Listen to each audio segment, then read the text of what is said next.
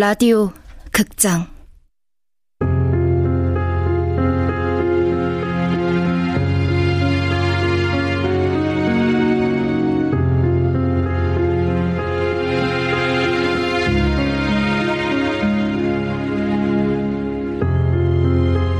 다른 사람.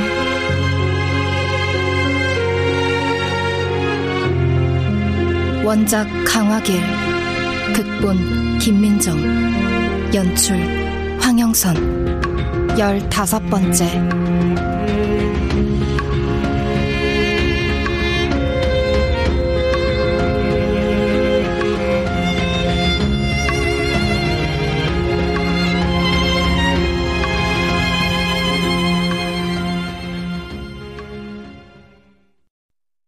그날 밤 유리의 일기를 읽었다. 이게 뭐지? 8월부터 12월까지 달력의 OX 표시. O는 26번, X는 17번.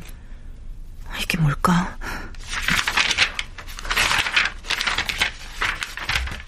일기장 중간에는 종이 뭉치가 끼워져 있었다. 산부인과 진료 기록이네. 8월 29일 질 안쪽 상처. 증상이 계속될 경우 STD 검사 고려. STD가 뭐지? 9월 14일 질 입구 통증으로 내원 관계 중지 권유.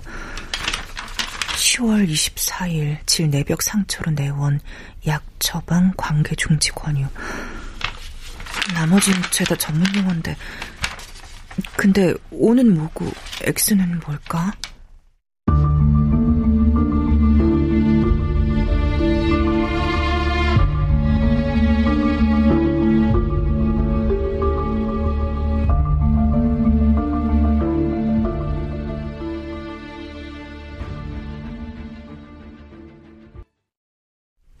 언니, 진짜 비밀 지켜줄 수 있지? 잘 알고 지내는 간호사 언니에게 진료기록 뭉치를 내밀었다. 음. 이거 누구 거야? 누구 건지 묻지 말고 그냥 어떤 건지나 말해줘. 어, 이거 심각한데. 심각하다니? 병원에서 계속 관계 중지를 권유했고 환자도 계속 검사받고 치료받았는데 매번 같은 증상으로 내원했잖아. 잠깐만, 이거 자궁경부암 검사에서 비정형 세포 발견. 이뇨도종 바이러스 고위험군 두 개와 저위험군이 한 개. 어, 그게 뭐야? 암이야? 어, 고위험군 바이러스는 경부암으로 발전하는 바이러스야. 어. 조직 검사에서는 이형성증 단계네. 이형성증은 뭐야? 암으로 발전하기 전 단계. 암 직전까지 세 단계가 있는데 이 환자는 2에서 3단계로 가는 중이야. 치료는 가능한 거야? 음. 우리 원장님은 보통 수술을 권하시던데. 이 환자 기록이 여기까지라 수술했는지 안 했는지 모르겠다. 그게 다야? 어. 산부인과 간호사로 일하면서 가장 많이 느낀 게 뭔 줄 알아? 억울함이야. 특히 이런 기록의 환자를 보면 더. 이뇨두종 바이러스는 남자 몸에서는 별 반응이 없어. 그러다 여자 몸에서 폭죽처럼 터지지. 남자한테 없는 거야? 성관계로? 내가 조물주였다면 아이는 남자와 여자 둘 중 누가 나을지 모르게 만들었을 거야. 섹스를 하면 둘 중 누구한테 아이가 생길지 모르는 거지. 그러면 남자들이 콘돔하면 느낌이 안 난다느니, 남자들은 원래 욕구를 참을 수 없다느니, 그런 소리 하는 일은 거의 없을걸? 바이러스는 남자들의 요도 안쪽까지 면봉으로 파고들어서 검사하지 않는 한 검출이 어렵거든. 그러니 일부 남자들이 난 바이러스가 없다, 이건 네 문제다라고 말할 수가 있는 거야. 검사명도 자궁경부암 검사잖아. 마치 여자들이 알아서 자기 몸을 책임져야 한다는 것처럼. 혼란스러웠다. 그럼 달력에 표시된 그 수많은 OX는 뭘까? 수진아, 마지막으로 한 번만 물어보자. 이거 정말로 네 기록 아니지? 응. 그럼 누구야? 아는 사람이야? 말 못해. 아는 사람이면 꼭 병원에 데려가. 이 사람 누군가 꼭 도와줘야 돼.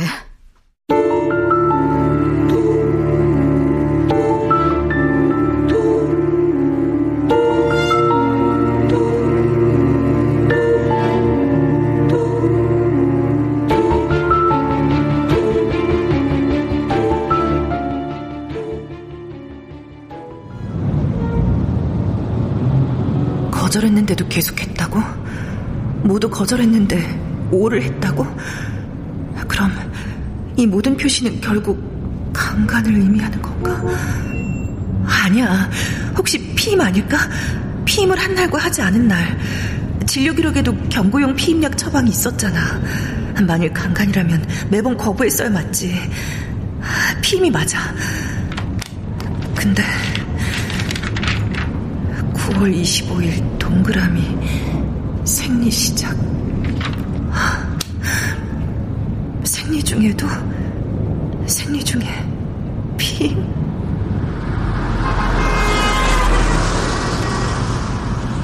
무슨 일이 있었던 걸까? 한 사람과의 기록일까? 아니면 다른 남자들과의 기록? 그래, 유리잖아. 다른 남자들과의 난잡한 기록이야. 분명해. 그렇다면 누구일까? 이 일기장의 유리 상대는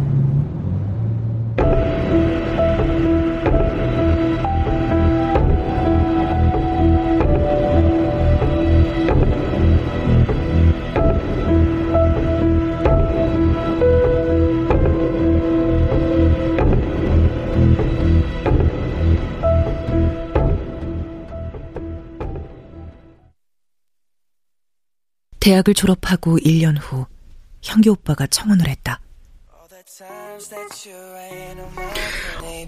오빠, 우리 정말 결혼하는 거 맞지?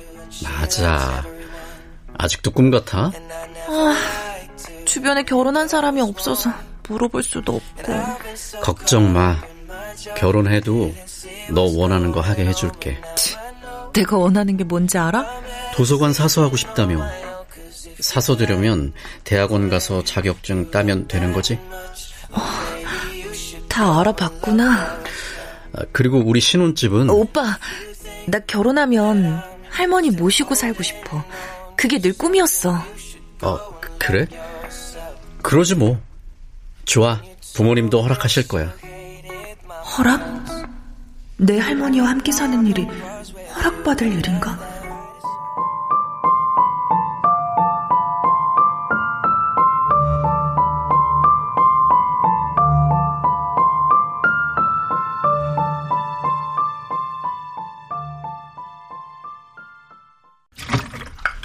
뭐라고?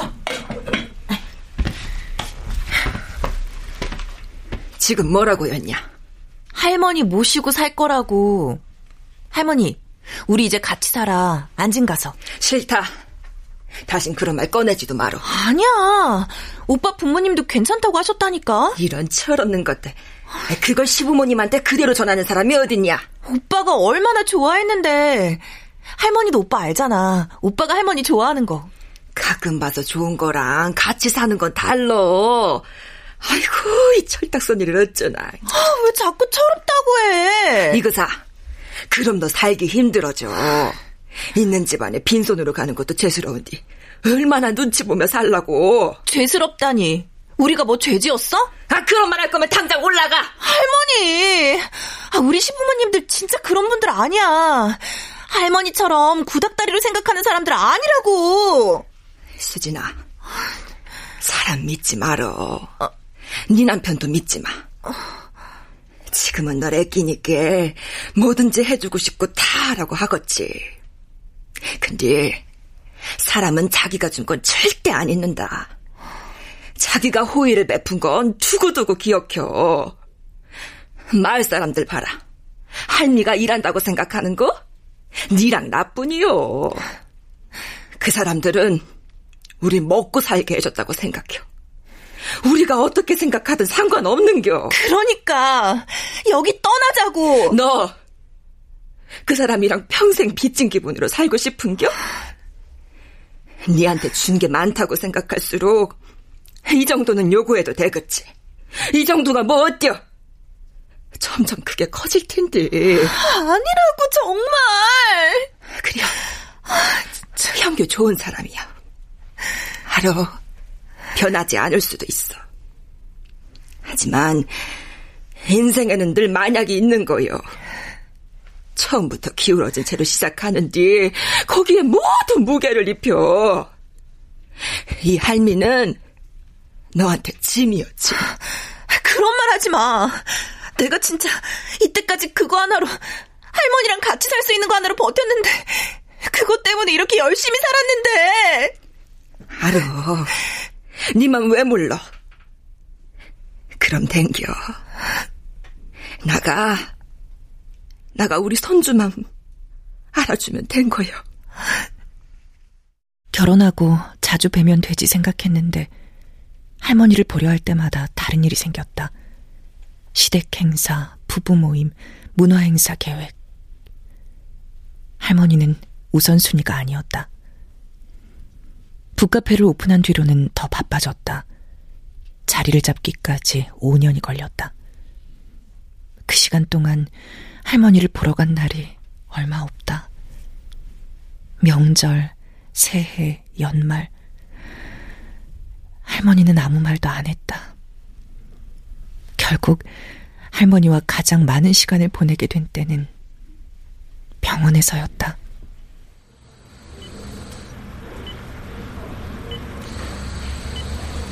할머니, 나왔어. 내가 너무 늦었지. 내 소리 들려? 내 말 들리지? 할머니, 사랑해.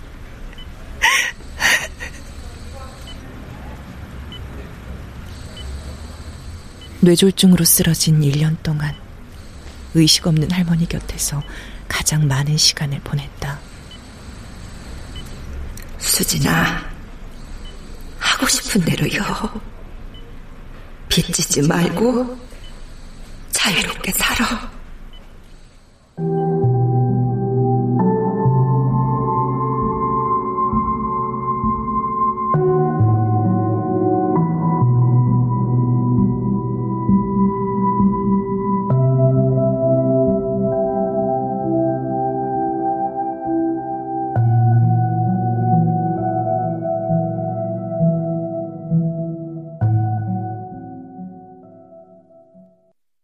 현규에게 OX에 대해 물어보지 않았다.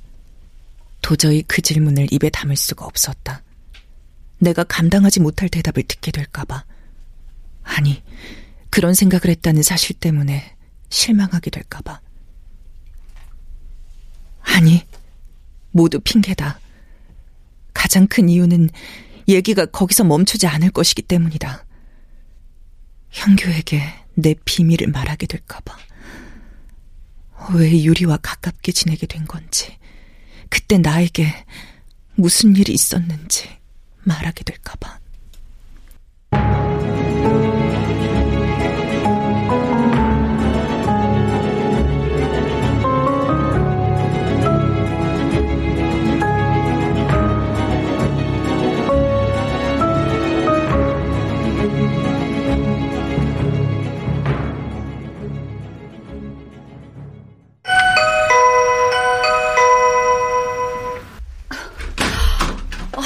이제 와? 무슨 냄새야? 맛있겠다. 청국장이네. 아니, 한 시간 전에 온다는 애가 몇 번을 다시 되었다. 미안. PC방 들렀어. PC방? 내 노트북 쓰지 왜? 먹자. 나 그 아이디 응. 구글에서 검색해봤는데 아무것도 안 나오더라고. 음. 그글 올린 날 만든 계정인가 봐. 비슷한 것도 없고. 확실한 증거 아니면 사이버 수사대 의뢰도 못한대. 아, 양수진이 썼다는 흔적 어떻게 찾지? 양수진 아니면 어떡할 건데. 걔가 쓴 거 맞아. 사람들은 자기가 믿고 싶은 것을 진실이라고 생각한대. 다나야, 응? 요즘도 성당 나가? 응. 나 일요일에 너 따라 성당 가도 돼? 왜 갑자기? 유리 죽기 전에 자살 소동 벌였었잖아. 아. 그때 같이 있었던 사람이 성가대 반주한다고 했었지. 어. 어쩜 그 사람은 유리의 다른 얘기를 알고 있을지 모르잖아. 무슨 다른 얘기?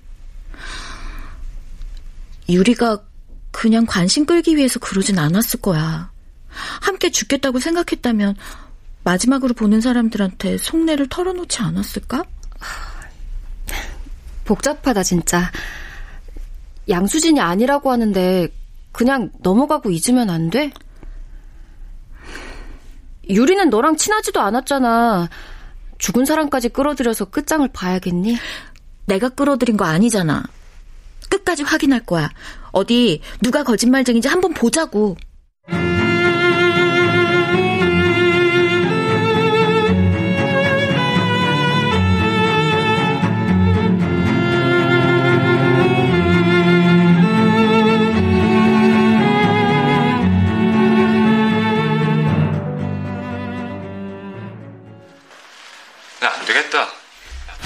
사과 먹어. 바퀴도 갈아야지. 브레이크도 마시겠지. 뭐 이거저거 다 가느니 그냥 하나 낮에 이진섭한테 문자 왔어.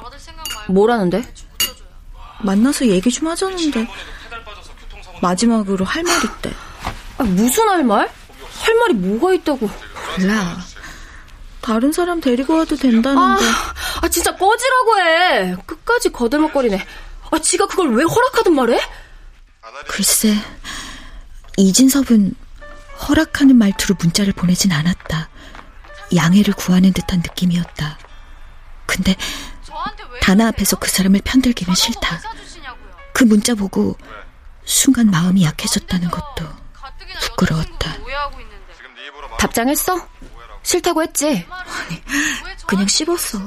그러지 말고 싫다고 답장해. 그 사람은 싫다는 말 안 하면 못 알아듣는다며. 그냥 그 사람이랑 대화 자체가 하기 싫어. 그러지 말고 네 의견을 말해. 키다리 아저씨다. 진아야. 정적이 무서웠다. 이러다 갑자기 울음이 터져 나오면 어쩌지? 멈출 수 없을 텐데. 난 화제를 돌렸다. 유리는 어떻게 했을까? 뭘? 걔 별 더러운 꼴을 다 봤을 텐데 그거 다 어떻게 견뎠을까? 친구도 없었고 제대로 된 애인도 없었잖아. 너무 오만한 말 같은데. 그래? 우린 걔 잘 모르잖아. 우리가 함부로 걔를 불쌍하니 어쩌니 할 자격은 없는 것 같아. 그리고 아마 유리만의 방식이 있었을 거야. 무슨 방식? 그냥 이겨내는 방식.